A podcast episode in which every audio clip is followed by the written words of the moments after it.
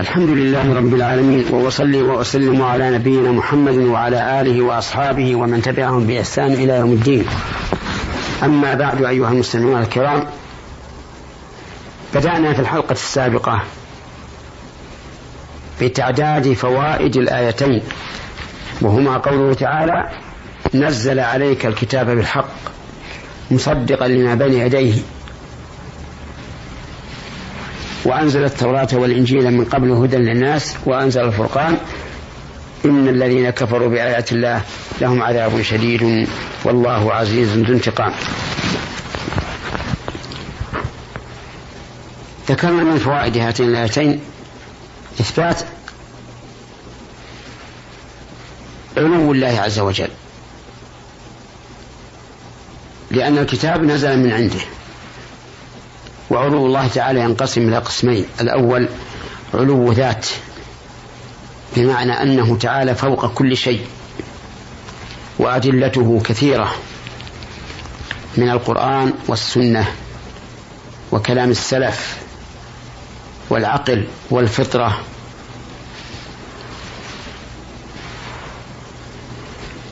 والثاني علو صفة بمعنى أن له الصفات العليا عز وجل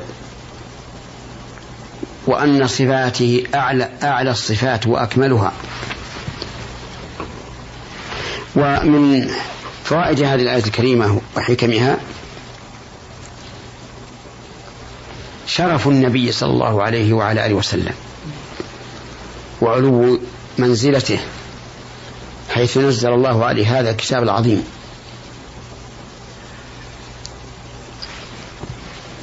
ومن فوائده فوائدهما أن القرآن حق. ليس فيه شيء مفترى من دون الله عز وجل.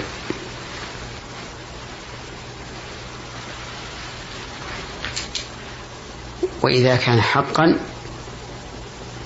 وقد التزم الله تعالى أن يحفظه دل ذلك على بطلان قول من يقول إنه قد حذف منه شيء.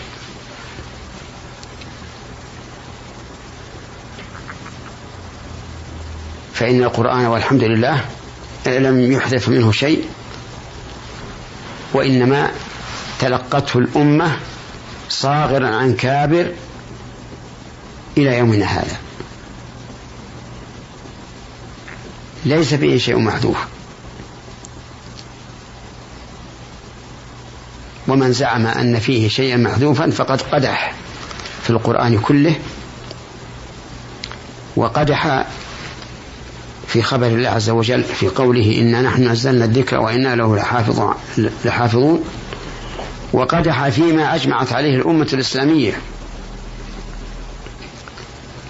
ومن يشاقق الرسول من بعد ما تبين له الهدى ويتبع غير سبيل المؤمنين نوله ما تولى ونصله جهنم وساءت مصيره.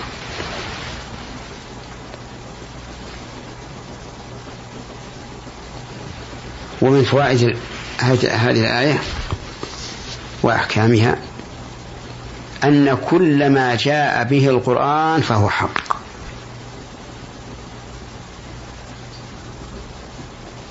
موافق للمصالح ومنافع الخلق. فما أمر به فالحق في امتثاله. وما نهى عنه فالحق في اجتنابه. ومن فوائد هذه الآية شرف هذا الكتاب العزيز. حيث كانت الصحف السابقة حيث كانت الكتب السابقة قد نوهت عنه ونزل مصدقا لها.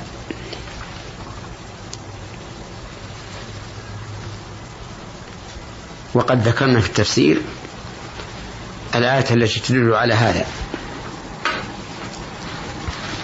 ومن فوائد هذه الآية وأحكامها وجوب الإيمان بالتوراة والإنجيل وأن الله تعالى أنزل كتابا يسمى التوراة وهو نازل على موسى عليه الصلاة والسلام. وكتابا يسمى الإنجيل وهو نازل على عيسى محمد على عيسى عليه الصلاة والسلام. فيجب علينا أن نؤمن بأن الله أنزل التوراة وأنزل الإنجيل. ولكن هل التوراة الموجودة والإنجيل الموجود في أيدي اليهود والنصارى؟ هو ما نزل حقا على موسى وعيسى؟ الجواب قد بين الله عز وجل أن فيها زيادة ونقصا وتبديلا وتقديما وتأخيرا. حرف الكلم عن مواضعه. لكن الواجب أن نؤمن بأن الله أنزل كتابا على موسى يسمى التوراة. وكتابا أنزل على عيسى يسمى الإنجيل وأنهما حق. ولكن هل بقيت شرائعهما؟ بمعنى هل يجب علينا أن نعمل بما فيه من الشرع إذا ورد شرعنا بخلافه؟ الجواب لا بل ولا يجوز.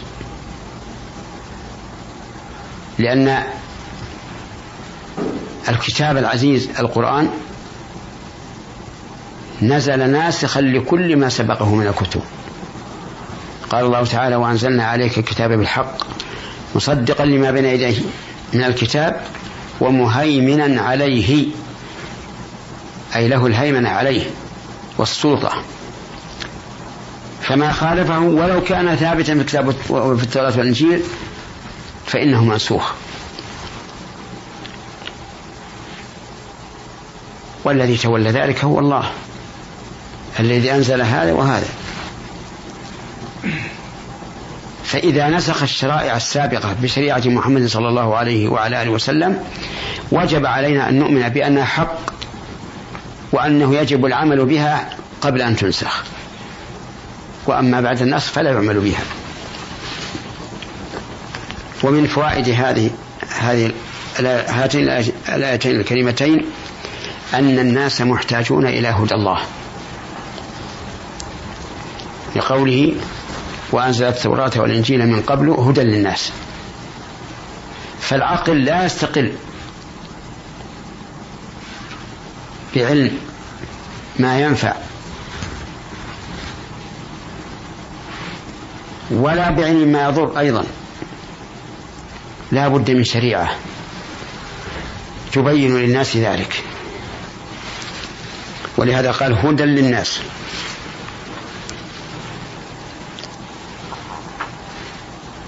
ومن فوائد الآية الكريمة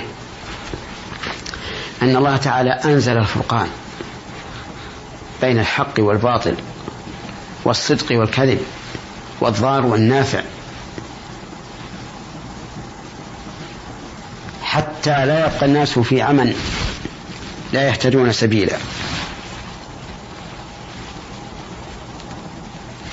فإن قال قائل أليس يخفى على الناس على بعض الناس ما جاء في القرآن من الحق فالجواب بلى.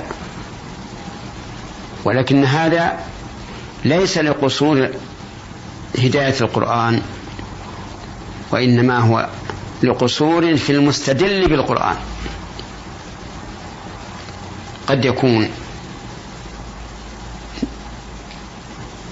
ناقص علم وقد يكون قاصر فهم؟